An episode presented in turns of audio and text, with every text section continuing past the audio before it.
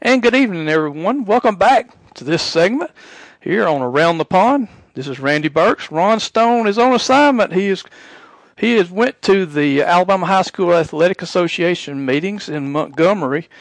This segment brought to you by Alpha Insurance with Talisa Shackle for home, auto, and life insurances. Alpha Insurance and Talisa Shackle in Holly Pond. Traditions Bank, your true community bank. We are building bridges.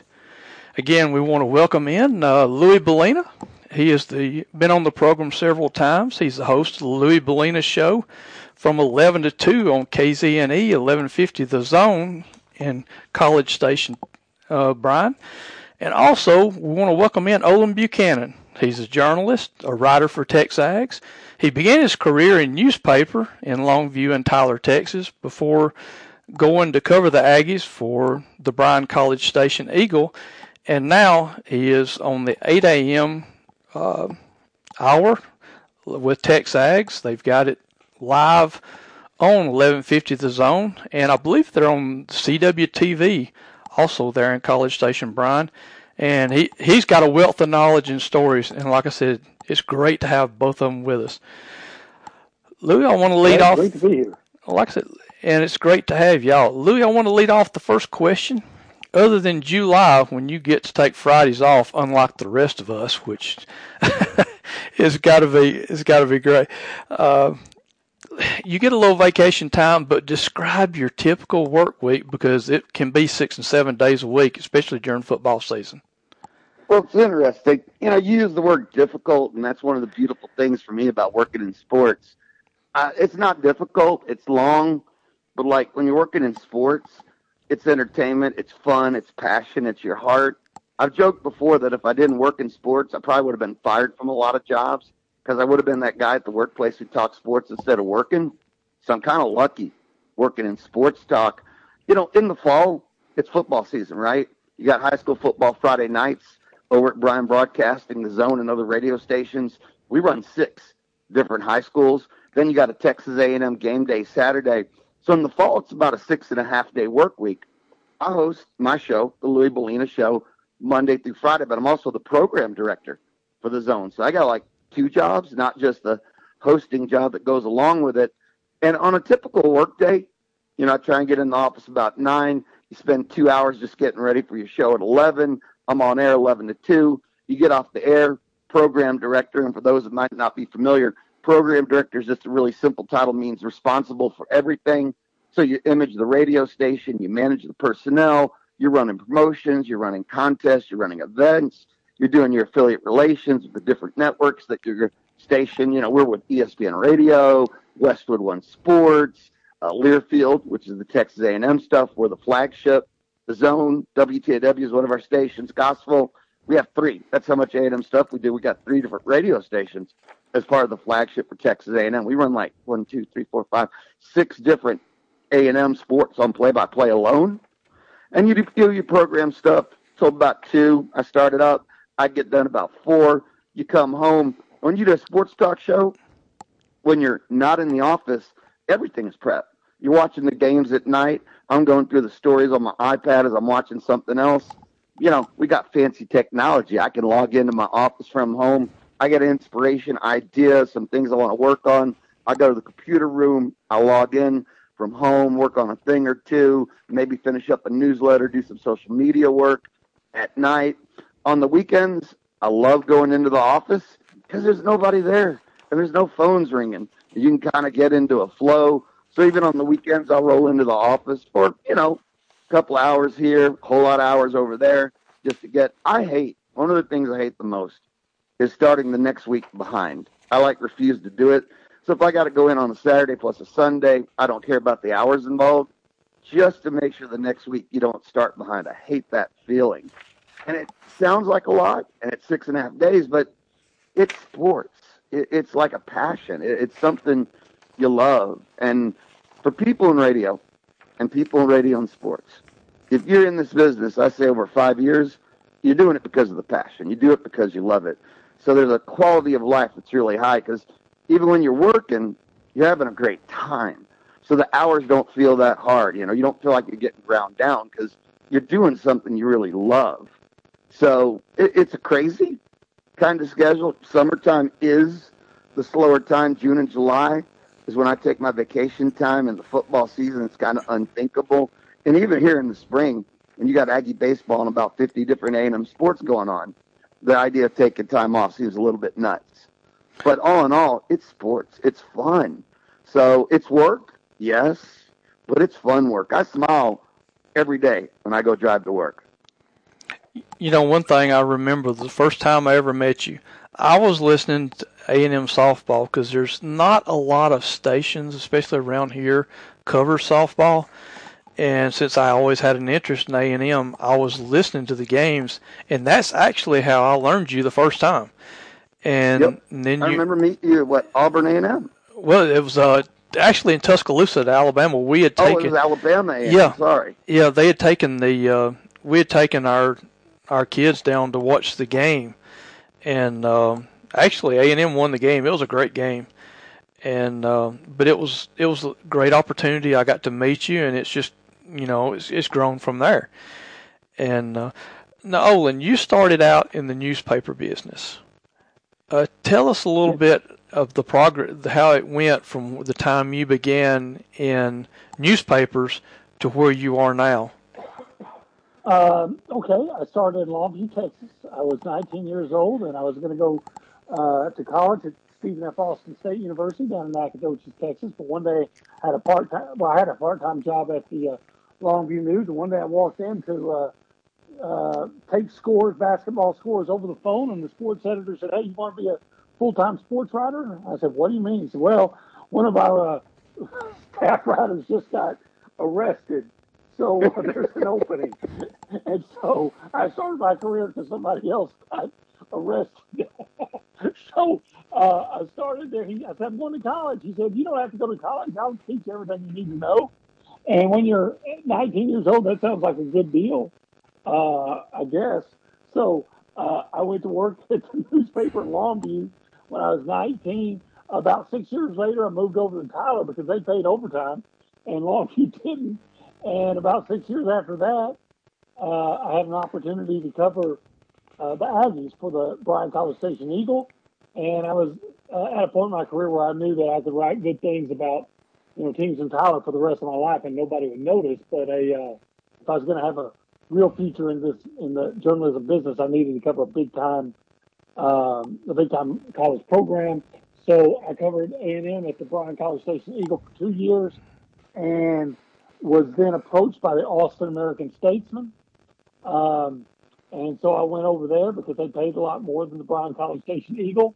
And I covered uh, high schools for five years and then the Texas Longhorns for a couple and then back to Texas A&M because they covered A&M too. Uh, and I did that for 11 years until I was approached by Rivals.com uh, and slash Yahoo to be a national college football writer for that for them. And so I did that for about six years. Got laid off because, well, but Yahoo was having a lot of layoffs, and uh, uh, so I got laid off. And I was 50 years old with no college education. I've been watching uh, ball games for 30 years. It wasn't a big market for me, and I was going to go work in a Publix grocery store. And I got a call one day out of the blue from uh, one of the owners at TexAg. Said they heard I was available, wondering if I'd be interested. And I said, "Yeah, I'll be interested." they flew me down from Nashville to uh, College Station and uh, interviewed me. And a week later, they hired me, and I've been there ever since. And it's the best job I've ever had. Well, Can that's I it. throw something in there, Randy, about uh, Olin. Yes, sir. You know, journalists, journalism. Olin said that. One of the things I love, admire, why I love Olin so much, is Olin is a true journalist. You, you know, you heard the history there through the newspaper, the rivals.com, TexAgs now. I think we live in a time where a lot of the modern journalists are about clicks and views and opinions. They're not about journalism anymore. I think journalism has been dying for a while. It's opinion of mine. But Olin is a true journalism journalist and brought up in the ways of journalism. And he asks the real questions, the tough questions, and he's looking for the interesting stories and remembers the way the journalism is supposed to be. It's one of the reasons why I love what Olin does and what he's all about. Well, that's one Well, you thing. do that when you're old. Well, that's one of the things that I always thought was great was like, you know, there was one there was one time you had a, I forgot, I, it, they were having it was on it was on the early part and it was SEC media. Down, oh, it's down in Delta Coast when they have the coaches or whatever it mm-hmm. is in the spring. And I remember he was walking around out around the pool or something like that, and it was just ad lib. It was absolute, absolutely, it was absolutely funny. But at the same time, he is one of the few that will ask Jimbo Fisher the tough question. He will ask Nick Saban the tough question. And that's what journalists are supposed to do. Yes, and that's, that's no one does that anymore. Um, um, you know, I got a lot of attention, uh, without you know looking for it, it just so happened that way. Uh, a couple years ago at Destin, when I asked Nick Saban, you know, after he made the comments about Texas A&M buying its entire class, I said, "What evidence do you have for that?" And he said, "Well, I didn't say there's anything wrong." I said, "Well, you said that they bought their entire class." Well, um, was I was surprised at the reaction that got because it was just a direct question, right? And uh, Pat Forde from Sports Illustrated led his article on that he was there with, with me asking that question. And I was like, I, my whole life, from the time I was like 12, I always wanted to get into Sports Illustrated, but I wanted it to be for something different than that. But I, you know, finally made it, but it wasn't the way I had in mind. Uh, I don't know. You, know. you, got in there for being a journalist. You got in there for asking a real question. I yeah, you, look, it was a it was but it was it was topical and uh, it was pertinent to the uh, to the beat I cover. So, um, you know, it's I, I didn't understand the the reaction, and I probably still don't because I mean it's just a guy doing his job. What I really believe it was was I think he was at that here in Alabama, I believe, and I think it was really a message sent to the boosters at Alabama, hey, the, they've got this already going. We've got to catch up. And I really, I've always believed that. Uh, I know, I know down at. In fact, he he said this, he said as much. And down at Auburn, uh, you know, you've got On to Victory that has joined in now. Um, so really, really, that one incident has really ramped it up at Tuscaloosa. It's ramped it up at Auburn. Um, well, and so I think really the question you asked was extremely important. Well, you know, the, the I, mean, I don't know what, what it was like at Auburn right away, but I think it was already ramped up at uh, Alabama because a year, almost a year before that, uh, uh, Nick Saban came to San Antonio for the annual uh, high school coaches convention, and he spoke and talked about how Bryce Young already had a million dollars in NIL deals, and NIL had only yep. been um, had only been uh, what's word enacted uh, for about a month, and so Bryce Young already had, according to the coach, already had over a million dollars in NIL deals, and I was always scratching my head and saying, well, why are people upset with A and M when uh, you know when Nick Saban's quarterback already had a million dollars before he ever really played a meaningful snap yet. Louis, this question will but, be for you. Um, last year, A and M struggled stopping the run. Uh, they had some off the field situations and distractions. Uh, the offensive line struggled at times. Uh, if I remember right, I do believe they were playing what's uh, but on the team six or seven freshmen on uh, more than up. that. More than that. And uh, but they finished really strong with the win over LSU. Did that carry over into the spring, and will it carry on over into this season? A lot of the things that you mentioned are kind of almost addressed, like the problems that they had. They had some bad apples in the in the clubhouse, in the locker room. Well, there's a lot of players that aren't here right now, and that would include the group of players that seem to not be able to get their act straight. They're just not here. So that kind of problem seems to have taken care of itself. I mean, and something as far as the bad apples, a lot of those players went to other programs and they're already not there either. just to point that out. So the problems, you know, within the culture, some said, or within the locker room, I think a lot of that fixed itself. Uh, addition by subtraction. As far as stopping the run goes, you know, they were playing. We talk about all those freshmen. They're playing a lot of defensive linemen that were true freshmen or getting their first playing time. And there's a lot of education and learning going on with the first year defensive coordinator learning their personnel. So there's a lot of defensive linemen that got a lot of education, a lot of snaps, a lot of experience, and a second year defensive coordinator.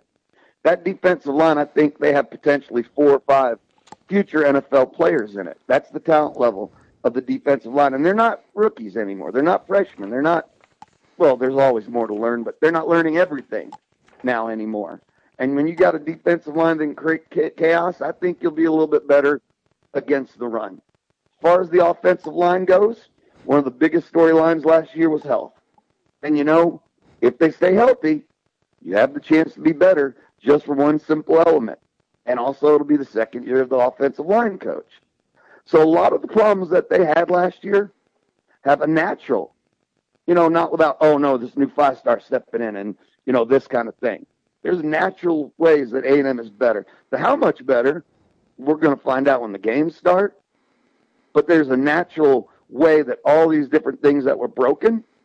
Now, as far as finishing strong LSU, almost that entire team returns. And I don't think there's any doubt that the positive momentum from that had to be a boost going into the spring. But truthfully, Bobby Petrino's a bigger boost than I think beating LSU was. And then once you start practicing in the spring, I don't know how much LSU, how far it takes you. But if you'd have lost that one, and well, you would have been what four and eight. Yeah, beating LSU without a doubt, I think gave you a big boost into it. There's other factors, and I get Bobby Petrino's a lot bigger factor than I think LSU heading into 2023. I think Bobby Petrino he was he was at Auburn as the offensive coordinator, um, and I'm sure most many of y'all are aware of the story when he went to Louisville.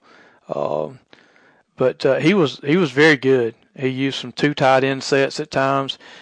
They were a very good uh, ball control offensive team when he was there.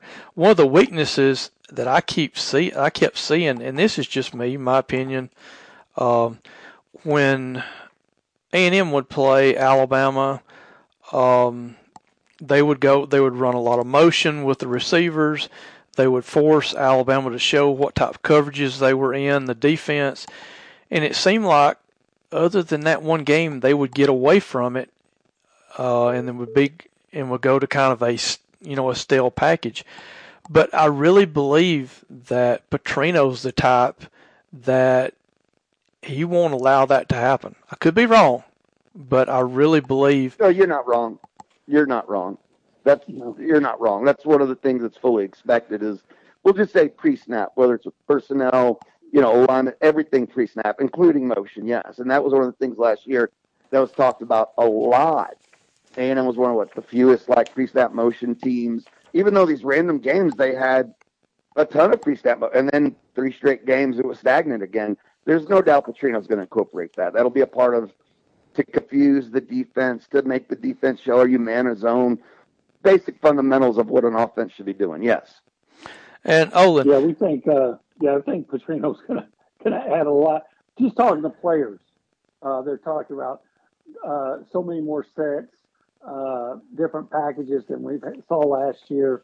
Uh, much more deception and, and, and motion. So um, they, they need to do something to jumpstart that offense because the only thing that was consistent about their offense last year, other than that was consistently poor, was uh, De'Von Achane. He's playing for the Dolphins now. So uh, they have really good receivers and a, we think, an emerging quarterback. So uh, with Bobby Petrino's influence, I think there's a, a lot of potential for some great things. But you know, we'd much rather have, be talking about production than than potential. Right. And Olin with uh, Conner Weigman, he really looks like he's potentially the. To me, I would have to believe he's a starter. I know that um, I'm drawing a blank on his name right now. The lefty Max Johnson, Max Johnson has got experience, but he also tends to turn the ball over at times. Uh, Conner Weigman looks the part, looks the role, and he really played well later in the season. Uh, the the receivers are extremely talented and good. Um, this offense could be really explosive if this if the line can really do its job. That offense could put a lot more points up on the board this year. Well, you know, and that's what they're counting on, um, uh, and that's why they brought in Petrino. And and I, you know what, I uh, commend uh, Jimbo Fisher for acknowledging that he was part of the problem and said, "Hey, I need to bring in an offensive coordinator." Um, you know, you'd see A and M have a play coming up, and it's a big play, and you'd look over Jimbo would be, "Okay, I got to take some time to yell at the official." Uh, now I got this thing. It looks like the old Sears catalog with my glasses down on my nose, trying to figure out which play I'm going to call. And now I got to make sure I've got the right personnel in. And by the time you do all that, A and M was trying to rush in plays. I don't know how many delay game penalties they got, or false starts, or uh, or having to take their their timeouts, uh, you know, too early, and they don't have them late in the game. Um, so I think with Trino there, um, that that offense will be more efficient, will be more streamlined, and he's going to come up with I think creative ways to get the ball to um, Evan Stewart and Moose Muhammad and, and Ainias Smith uh, and those guys. You know, get the he says feed the studs, and he's got a he's got a bunch of them. I love that feed the studs, by the way. Yeah, and he's got a bunch of them. So um, you know, I look for uh, for them to be much more creative, much more explosive than they were last year, even without De'Von Achane. And I do think, I think, all right, let's say it again. I think the offensive line is going to be better if for no other reason than Bryce Foster, who only played three games last year at center, he's healthy and back, and Kam Dewberry, uh, who ended up in the starting lineup at left guard um, as a true freshman last year because the two guys in front of him got hurt, and they got better when he played. So, you know, with those guys playing all the time, Trey Zuhn, the left tackle, um, played hurt with shoulder and knee injuries all year. Uh, he's healthy. He he will he be better? Well, he has to be better. You think that he'll be better, healthy. You hope so. Um, and then Reuben Fatheree, who, as a freshman, we thought he was going to be something special. Uh, that game when they beat Alabama here two years ago, and they had that th- those two late scoring drives. Um, Alabama matched up Will Anderson on him, and, and, Will Anderson couldn't, you know, couldn't make a play. He shut him out. So, uh, uh, but last year he took a step back. He got too heavy. He's lost ten pounds. Layden Robinson has lost ten pounds. He's the the right guard. Um, so you look at that and you say, here's some reasons that A&M should be better. But just because you have reasons that they should be better in the offensive line doesn't necessarily mean they will be. Uh, but it does give you reason to have some, let's call it, uh, let's call it uh, expectation. optimism. Mm. Well, I'm going to call it cautious optimism. Mm-hmm. What, what, now Auburn had its first scrimmage over last Saturday last Saturday morning. Uh, and you're the man that would have all the scoop. You're Mr. Auburn. I don't know if I've got all the scoop. This is this Come is. on, you're Mr. Auburn. You text me. I, I, he, he, does. He texts me. He's giving me little Auburn. Did you know? Look at this guy. I heard about this. I'm getting all my Auburn info from him. so, so Payton Thorne or uh, or Ashford. Honestly, I think it's honestly I think it's going to be Payton Thorne. Uh, yeah yeah, Payton Thorne, he's got the most experience. Ashford, the most unbelievable athletic ability, but he still misses on a lot of throws. But he's improved. He has improved. Uh, uh, he's still at times throwing behind the receivers, but it's he is uh, Holden Geriner is probably the best pure passer, but he's a freshman so he's got, you know, you know, I think they're probably going to go with the older guys first. But if you have suddenly towards the, if uh, Thorne goes down, you know, don't be shocked if you don't see Holden come in at some point. Um, and they've got Walker White. Uh, Rick, they're, you know, he's committed for next year. Out of uh, Arkansas. He's probably your quarterback of the future. Um, but uh, but yeah, I would I would go Payton Thorne, Robbie Ash, and I expect Ashford to come in and throw different sets at the uh, package opposed- package quarterback. yes, yes I, do. I got a recruiting Auburn question for you. okay, What happened a couple of weeks ago when they flipped the five star from Georgia, five star from Alabama, in-state kid, and then what? They pulled another five star on their own.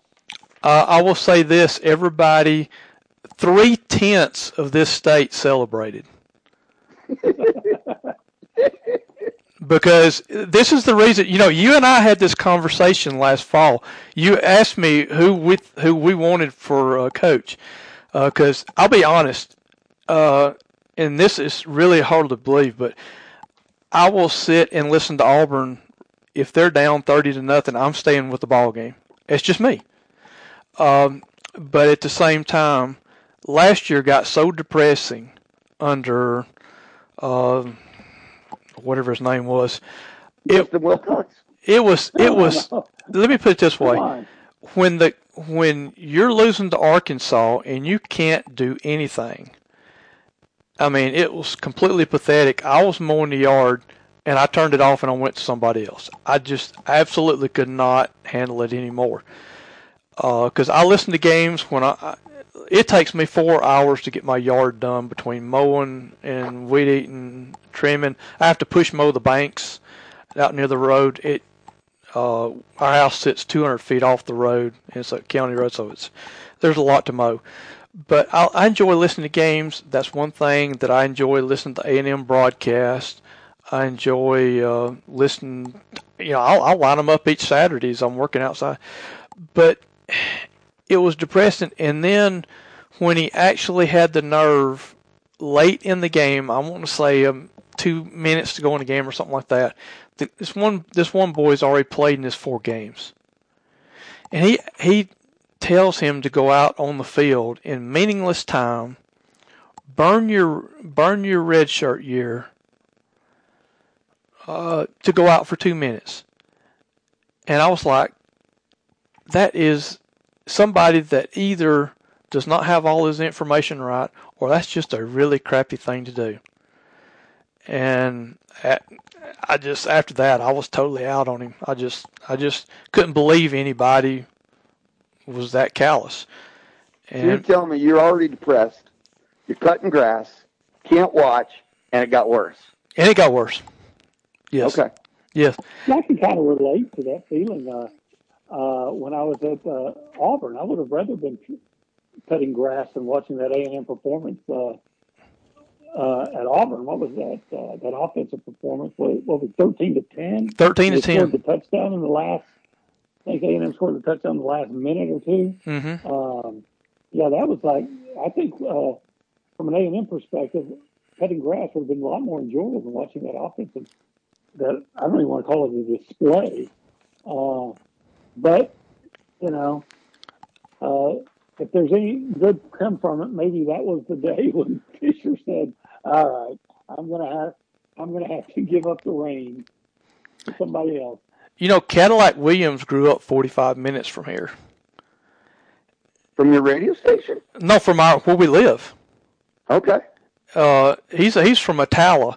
If you get on Highway 278 East from Holly Pond and you drive 40, 35 to 45 minutes, you're in downtown Attalla, and that's where he grew up. And um, and the truth of it was, he was originally looked like he was committing to Tennessee before he commit, committed to Auburn.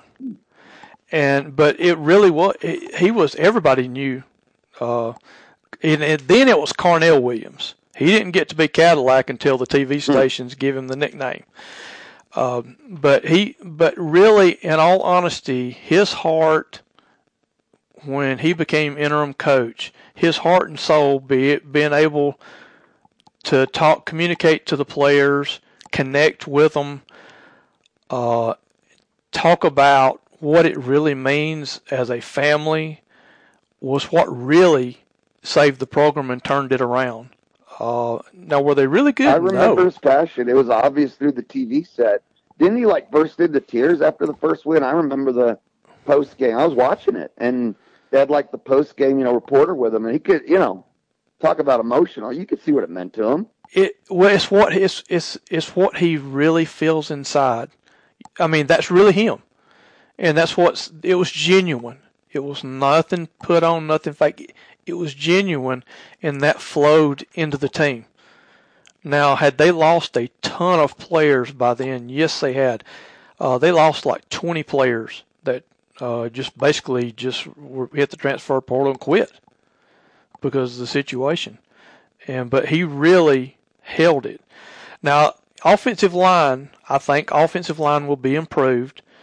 Uh, they've got some transfers in. Dillon Wade, uh, he'll yeah, be. It looks like a uh, group of five All-Star team. Are you talking about the offensive line?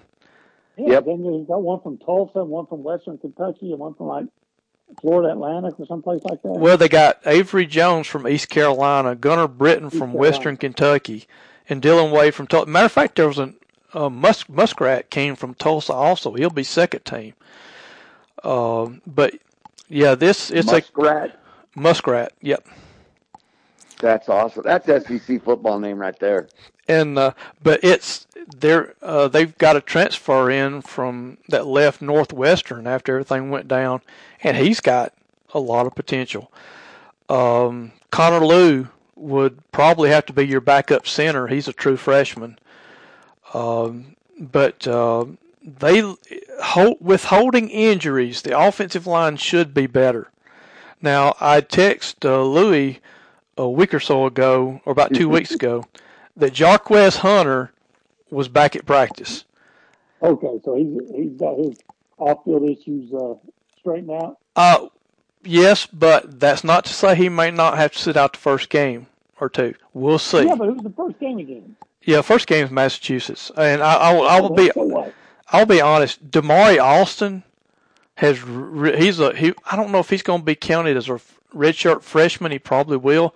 He's really showed a lot of uh, strong run ability. Uh, you got Jeremiah Cobb, that's a true freshman. Uh, Sean Jackson is like a bowling ball, like an old fullback. Uh, he's a sophomore. Uh, he's a walk on. And then you've got um, Brian Battie that transferred in from South Florida. Um, watch him, especially third down and kick returns. He he's he's he's he's not easy to bring down. Uh, tight end Rivaldo Fairweather out of FIU. Another uh, group of five guys, right? He might Yes. be Atlantic guy.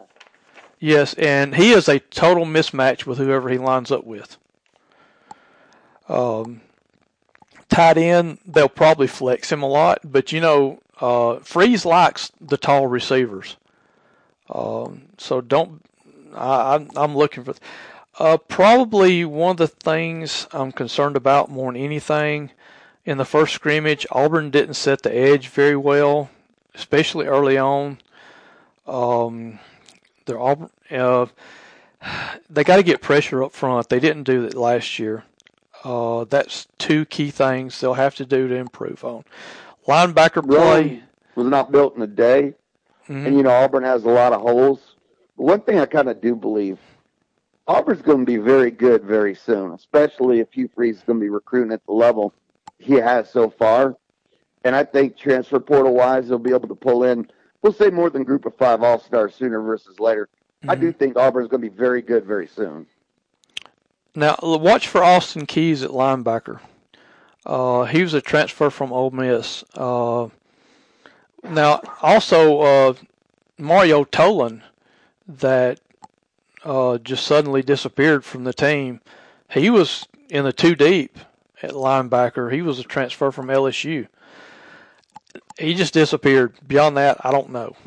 Um, and then, um, but that's some of the things I've seen uh, just me paying attention. Um, What's your season prediction for Auburn?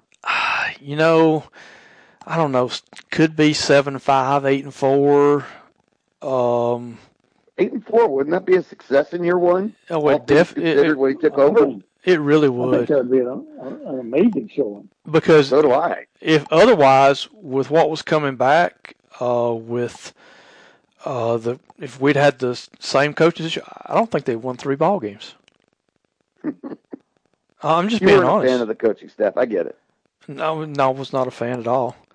Um, but uh, uh, I, I got now one of one of y'all's probably heard this because I know you've got good sources. Is I know that Petrino likes the two sets, the two tights at times with a twelve package. What is the what is there a chance that they'll line up empty backfield and suddenly bring an ice in motion? What is your thoughts on that? Empty set, Ainias in motion. I'd say very likely. I- If we're voting here, I, I could see that completely. Yeah, I mean, I wouldn't, I wouldn't dismiss or discount anything. Now we don't get to get into practice and see what they're doing, uh, but again, I expect him to be very, very creative. And Ainias has played running back before, Yep. so um, uh, you know, I, I could see it. I, I, or you suggesting they come out empty and then uh, Ainias shifts back into the running back spot or something like that. I, I think you're gonna, yeah, that wouldn't surprise me. I think you're gonna see more jet sweeps to uh, guys like uh, Moose Muhammad and Ainias and uh, uh, Stewart. I think I think what Petrino is going to do is whatever it takes to try to set up uh, favorable matchups, which is what every coach wants to do. It's just that by his track record, Petrino uh, is better than most at being able to uh, set up those advantageous matchups and then get the ball to the guy he wants. And Owen mentioned coming out five wide, and then Ainias comes in, you know, ends up as the single back, right? I could see Ainias starting as the back and then motioning out into wide. I, I either yeah, way. all kinds of things. Yeah. Yeah, and I think that's part of what Petrino has. That's the way he's going to use his personnel. They're going to do both, and, and again, and move the defense and see what they're doing and create a mismatch somewhere on the field. That's what Petrino does. And they have guys, I mean, a lot of them that um, if if you can get that mismatch, and if Conner Weigman or Max Johnson can get them the ball, they can. They have the guys that can make a, a ten yard pass into a fifty yard gain, um, and um, Lord knows we'd like to see it because we didn't see a whole lot of fifty yard gains last year, unless it was uh, De'Von Achane uh, making it happen. But anybody else uh, didn't. They're few and far between. A&M starting wide receiving core, and I'll even go four deep. Noah Thomas's potential, but the starting A&M wide receiving core, I think, is one of the tops in the in the SEC. Starting, some might be better if you go four, five, and six, whatever. But A&M's starting three can match up with almost any starting three in the SEC. I would go so far. I would go so far as to say, I'm not going to say they're better, that they're the best. I'm just going to say that they're as good as anybody. I'm good with that statement. They're, they're that good. The starting three for I mean, A&M. I mean, Evan Stewart was a freshman All American last year. Moose Muhammad, once they start letting him play, they see him making all these one handed catches all over the place. He's a he's a big play waiting to happen if you just give him a chance. And then of course Ainias Smith, hey, we're we're in uh, the last two games because he was hurt against Alabama last year. Last two games he's played against Alabama, he scored four touchdowns. Which So, is good. uh, yeah, I think everybody knows if you're paying any attention Ainias Smith's a big time player, and they missed him last year after he got hurt trying to block downfield against uh, Arkansas. And I know you people might not want to count this as far as when you judge wide receivers, but don't forget Ainias Smith is a weapon in special teams too. Oh yeah, he, he, he just you know he kind of reminds me of I don't know if he has the same straight line speed, but you remember the Kadarius Toney from Florida, Of course, uh, or uh, or the guy at, uh, from South Carolina that's with the uh, Niners now that's so good. Um, why am I drawing a blank? Uh, Deebo Samuel. I think he's that kind of player. Uh, maybe not as good as those guys, or not as fast, but he's that type of player that you can do a whole lot of things with. He's very versatile, and and and, and we've seen it. Again, I talked about how he was a, he was the starting running back, began the season as a starting running back in 2020, and uh, they saw Isaiah Smith run. I mean, I still run to okay, maybe we need to get both of these guys on the field, and um, he's just been a guy that makes a lot of big plays as a receiver, and why would he not now? Um, especially if uh, Petrino's as good as he's supposed to be at, again, at getting favorable matchups. Now, Louis, I've got to ask you one question. This is kind of off the topic a little. One uh, question. You can ask me as many as you want. Hey, we've got. I've got a father of a girl that my daughter plays uh, volleyball with, and uh, he is originally from Houston, Texas. He is a big time Astros fan. He's a good man then. And ooh, ooh hey, hey. and I think if I and I think I think Olin likes it. Is Olin like the team up north? Is that what that is? He's an Oakland yeah, A's fan. No, I'm a you know I'm, I root for that team that's in first place in the West. First time in 30 years, that's fine. well, I didn't say anything about that. I just say they're in the first place West now. Okay, for Louis, he yeah, for him, what is it going to take the Astros to overtake the Rangers and get into first place? Healthy, healthy, healthy. The, the one word, it's healthy. There's no player to trade for. They already made their trades.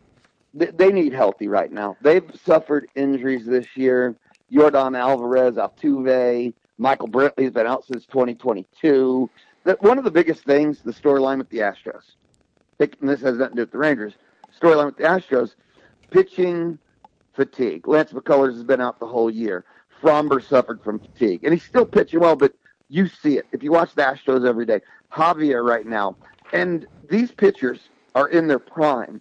But when you take the past six years of the Astros. Some of them are in year three and four, so they're so still young in their careers. But when you take a team like the Astros, have been to four World Series, one, two, been to like you know six straight ALCS, everything they've done, they've had so many postseason games that these young pitchers have accumulated so many innings that you know look at Luis Garcia this year, injured out for the year. Garcia's missed almost this entire season. McCullers is out. Javier suffered fatigue. It's just kind of caught up to them because the whole key to this season for the Astros was they had like six, seven starters. They could have done a six man rotation like they did last year. But injuries have just beat up that pitching staff. If they get healthy for September, they get healthy for October, yes, they can catch the Rangers. And yes, they can go to another World Series. But we say if they can get healthy, they haven't been healthy all year. I mean, Altuve now has an inflammation after, you know, I think fouled a ball off himself last night. Urquidy's is back. One awful start, one good start. And again, when will Javier's arm bounce back? There's things like that. Brantley's starting a second rehab assignment. He did one back in May and, well, suffered a setback that just now in August he's getting a chance. There's a lot of questions like that. Healthy. That's the only word. They will catch the Rangers if they can get healthy, but they haven't been healthy all year. I would like to see the Braves playing one of them in the World Series. Um, you know the Braves. You spend a whole decade watching the Braves playing the World Series. Hey, let me put this: I went to a Braves game. I remember my dad taking me to the Braves games when I was about 13, 14 years old, and all they really had was Murphy. And um, so, I mean, I went through the I went through the bad times all the way up. And, you know, it was it was great when they actually have won some, but this year they've just got to find a way to beat the Oakland A's and the Pittsburgh Pirates, the two teams they just struggle with. I cannot figure that out. But, the Astros in their World Series years, like I think it was last year, you know, might might be off. They, had, they like lost to the A's a year ago, and like you know, a series of the Pirates. They lost to Detroit last year. I remember that. They played like two series and lost both, but they won the World Series. 162 games, man. It's you got these odd moments that happen in there, and yet the Braves are the best team in baseball right now despite losing to the A's and the Pirates. Olin, this next question is for you. Now, you believe I've, that's the one thing. Like I said, we had wanted to have you on is because you asked a difficult question, and you get an answer. It may not always be the answer you're looking for, but you are getting one. Other than West Canaan quarterback Jonathan Moxon, what coach or player has ever given you a response that left you like, I have no idea what he just said? Oh gosh, uh, uh, that could be Jimbo just about any week because not that he's not trying to give you an honest answer. It's just he talks so fast. Uh, he, changes, he talks like Barry Sanders run. It's fast, changes direction, reverses his field, stutter stuff, and then picks up speed. And through all that, I'm like, what? What did I just hear? Uh, so you know, and, and, again, that's not he's not he's not uncooperative. He's not something that won't answer the question. It's just sometimes when he answers, and you know, he'll he'll like be making a point, but like have about in the middle of making his point, he'll think of something else that makes him veer off in a different direction, and then somehow after changing the topic and the, uh, the uh, discussion a couple times, he'll get back to the original point. Um, uh, the hardest part of my job now is just transcribing quotes. You know, for those of us that cover Jimbo, one of the most the great things, he loves to talk football. And when we're having our little media sessions with him, he'll talk football. Like Olin said, he'll talk football, football with you all day. You know, like most head coaches, he ain't gonna give you plays and tell you their game plan, and, and they don't talk injuries. That's fine, but he'll talk football. And like Olin said, when Jimbo goes off to talk football, you might need a flow chart sometimes to follow everything that's going on. But he loves to talk football. Yeah, yeah, it's not being uncooperative. It's just it's just the way.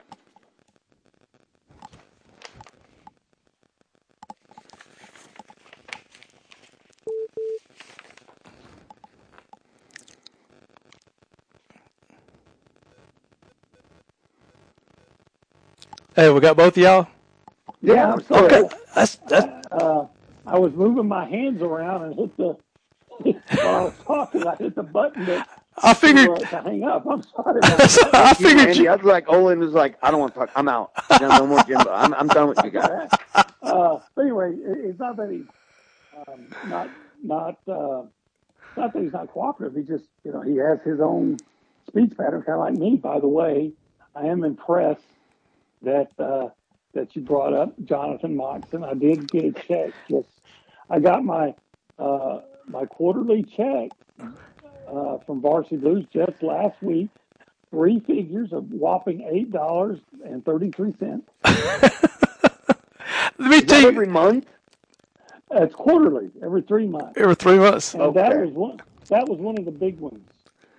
So you might get a nine ninety nine special once a year, thanks to Varsity Blues uh, if it's on TV a lot. I, this is no lie, honestly. I'm, I'm, trying to I'm trying to break in, you know, break the twenty dollar bill. I was watching, was I think it was last year, and Varsity Blues was on. For some reason, that draws me in every time. There's that one. Uh, there's Field of Dreams. Godfather. Uh, and there's one called Touchback that catches me every single time. It comes on the Pluto um, app. But uh, see, and but I'd already made up my mind uh, what I was going to do, how I had laid out my outline, what I was going to ask ask you guys. And the funniest thing was after I finished doing the yard Sunday night on CMT, Varsity Blues come on. And I was like, I really need to go to bed, but I'm going to hang with it just to go watch that one part where Olin makes his appearance and asks him the question. It's just, it's just, I don't know that that's just a classic, classic part of it. Who and, goes to bed when the Olin Buchanan feature comes on? uh, my wife. yeah. All right, I know I know we're running a little bit longer, and I appreciate y'all guys staying with me. I really do. And Mr. Buchanan, it's been awesome to have the opportunity mm-hmm. to be with you tonight. Well, you call me Olin. And I can. I can call you Olin. And but you know this conference realignment stuff is is going every which way. The Big Ten are they going? They're probably going to grab two more. Um, you know, we know that Florida State, UN, North Carolina, Miami, Clemson, all really they're either drumming the beat to get more money. uh, out of the ACC, or they're going to try to find a way to get enough teams to where they can break it off and dissolve the conference, whichever way it whichever way it goes. If you were picking four teams that you wanted to join the conference, each of you, which four teams would you want? You go first, Olin. Okay, um, four teams. All right, if I get any four teams, any four teams. Well, you know what? Everybody wants Notre Dame, but I'm not going to say Notre Dame because I like the the, the, the fact that the SEC is still regional.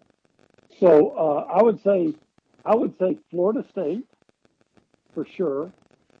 Uh, I guess Clemson. I don't know that Clemson gives you that much because it's the even though they're really good, uh, they have been really good. It's the you know number two school in, in terms of I, I, guess followers in a in a sparsely populated state to begin with.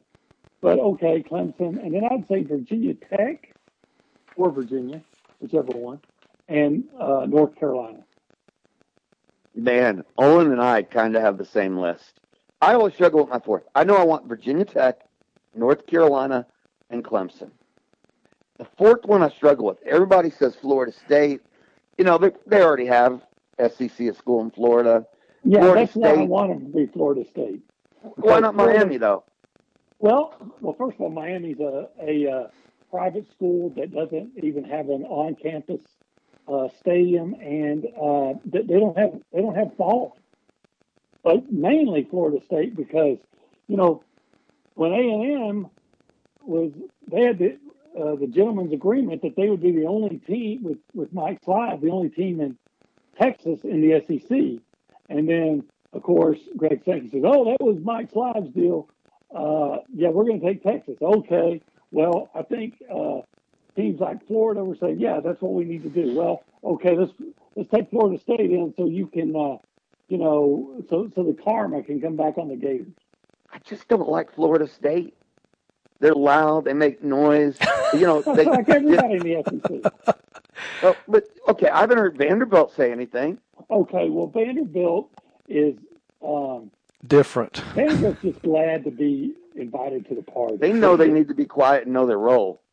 But but they're actually finally putting some money into their program and building up their uh, improving their stadium. I sometimes I wonder if somebody from the SEC didn't finally say, uh, "Look, you guys are going to have to start uh, uh, investing in your program because with all this expansion, uh, maybe we can kick some guys out as well as bring other guys in.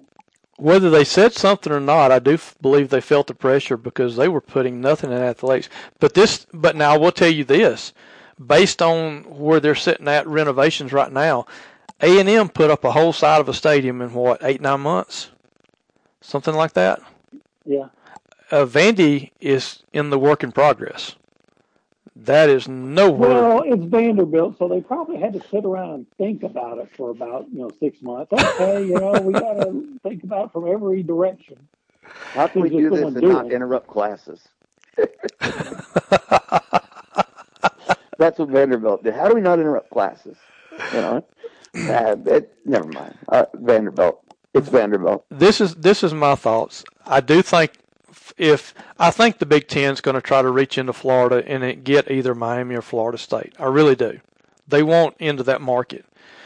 Uh, I do believe that Florida State is more a pick for the SEC. There was there was a game in 1984 that I listened to on the radio between Auburn and Florida State. Uh, that was not on TV, believe it or not. It's one of the greatest games ever played, and neither team could stop either one. Auburn won it 42 to 41 behind Brent Fullwood's rushing.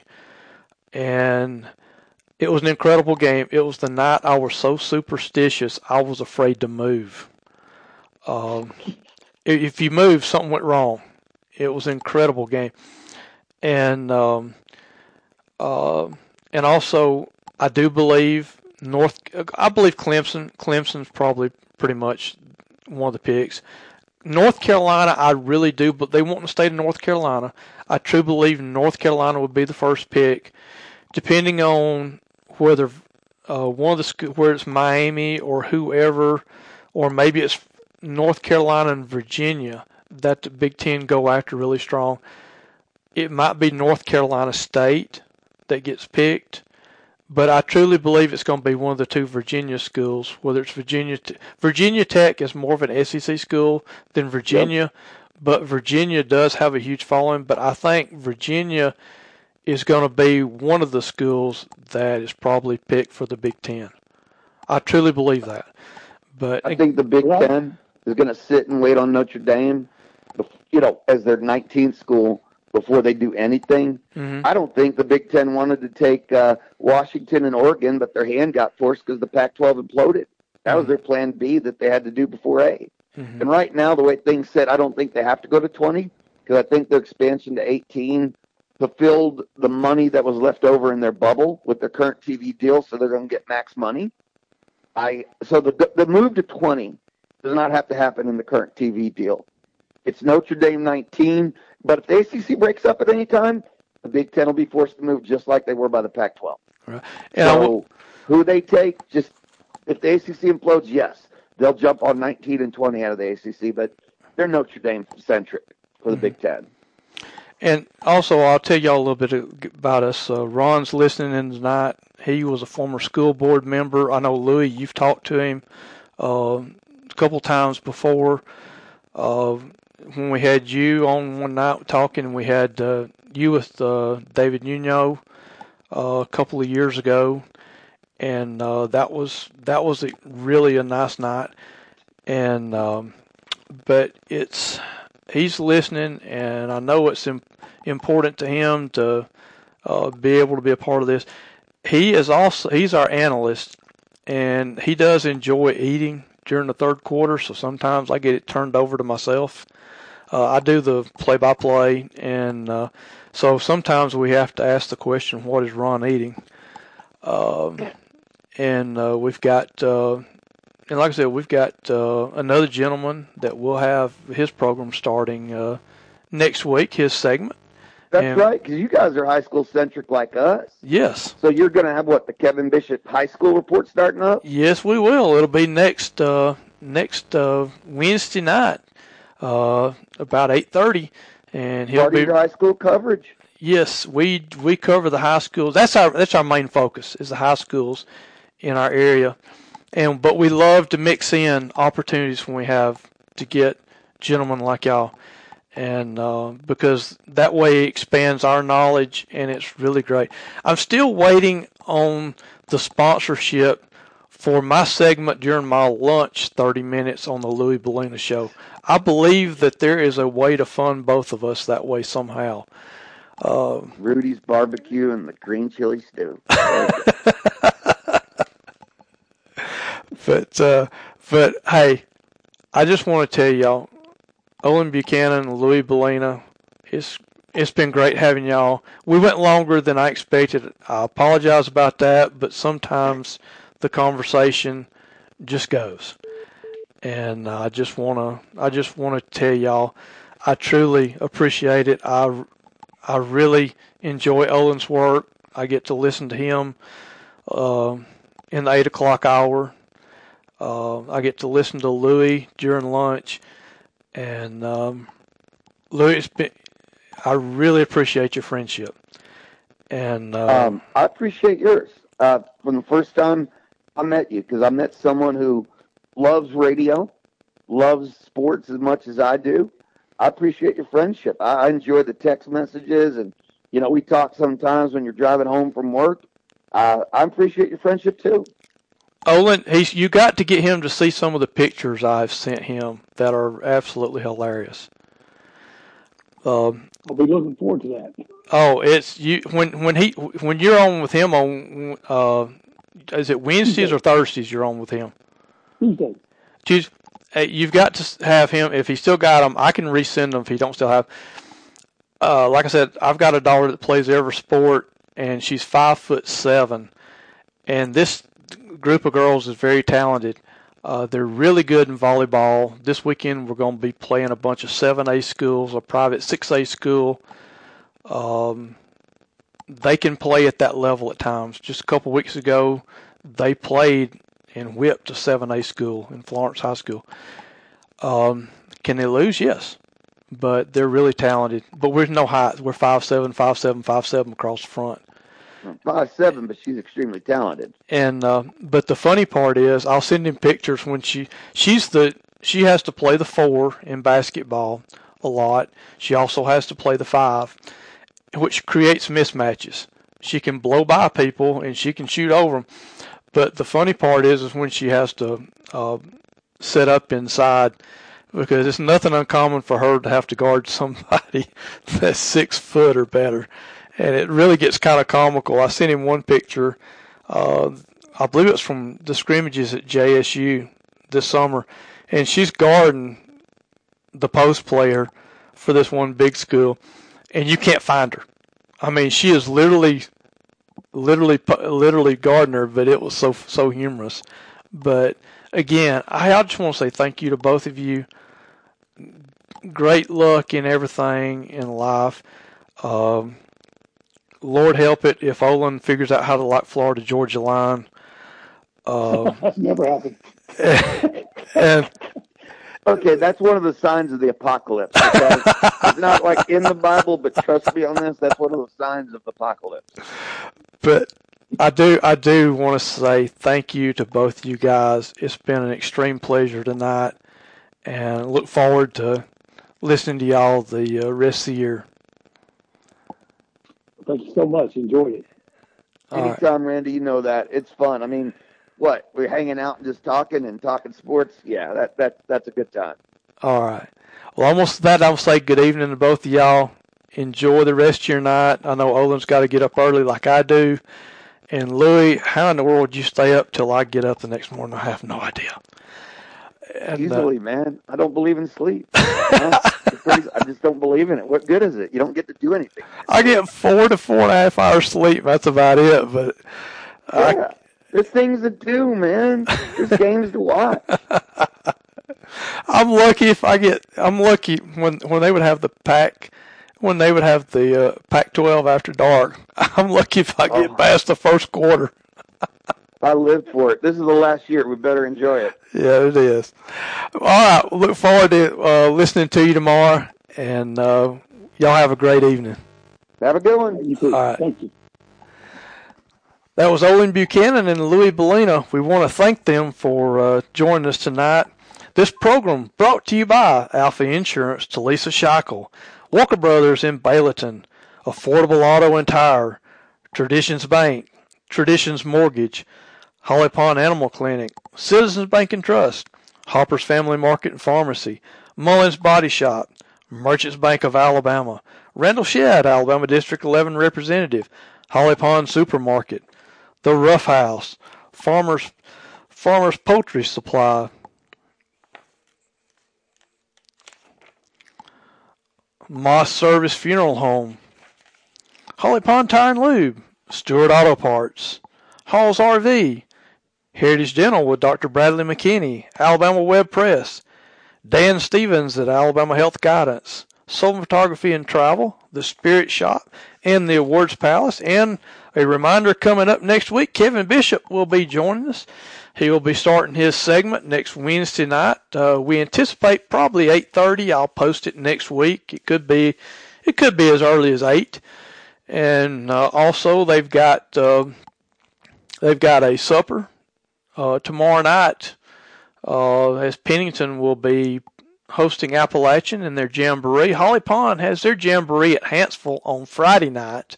And again, next week, varsity volleyball gets started on Thursday night and varsity football at home against Clemens on Friday night.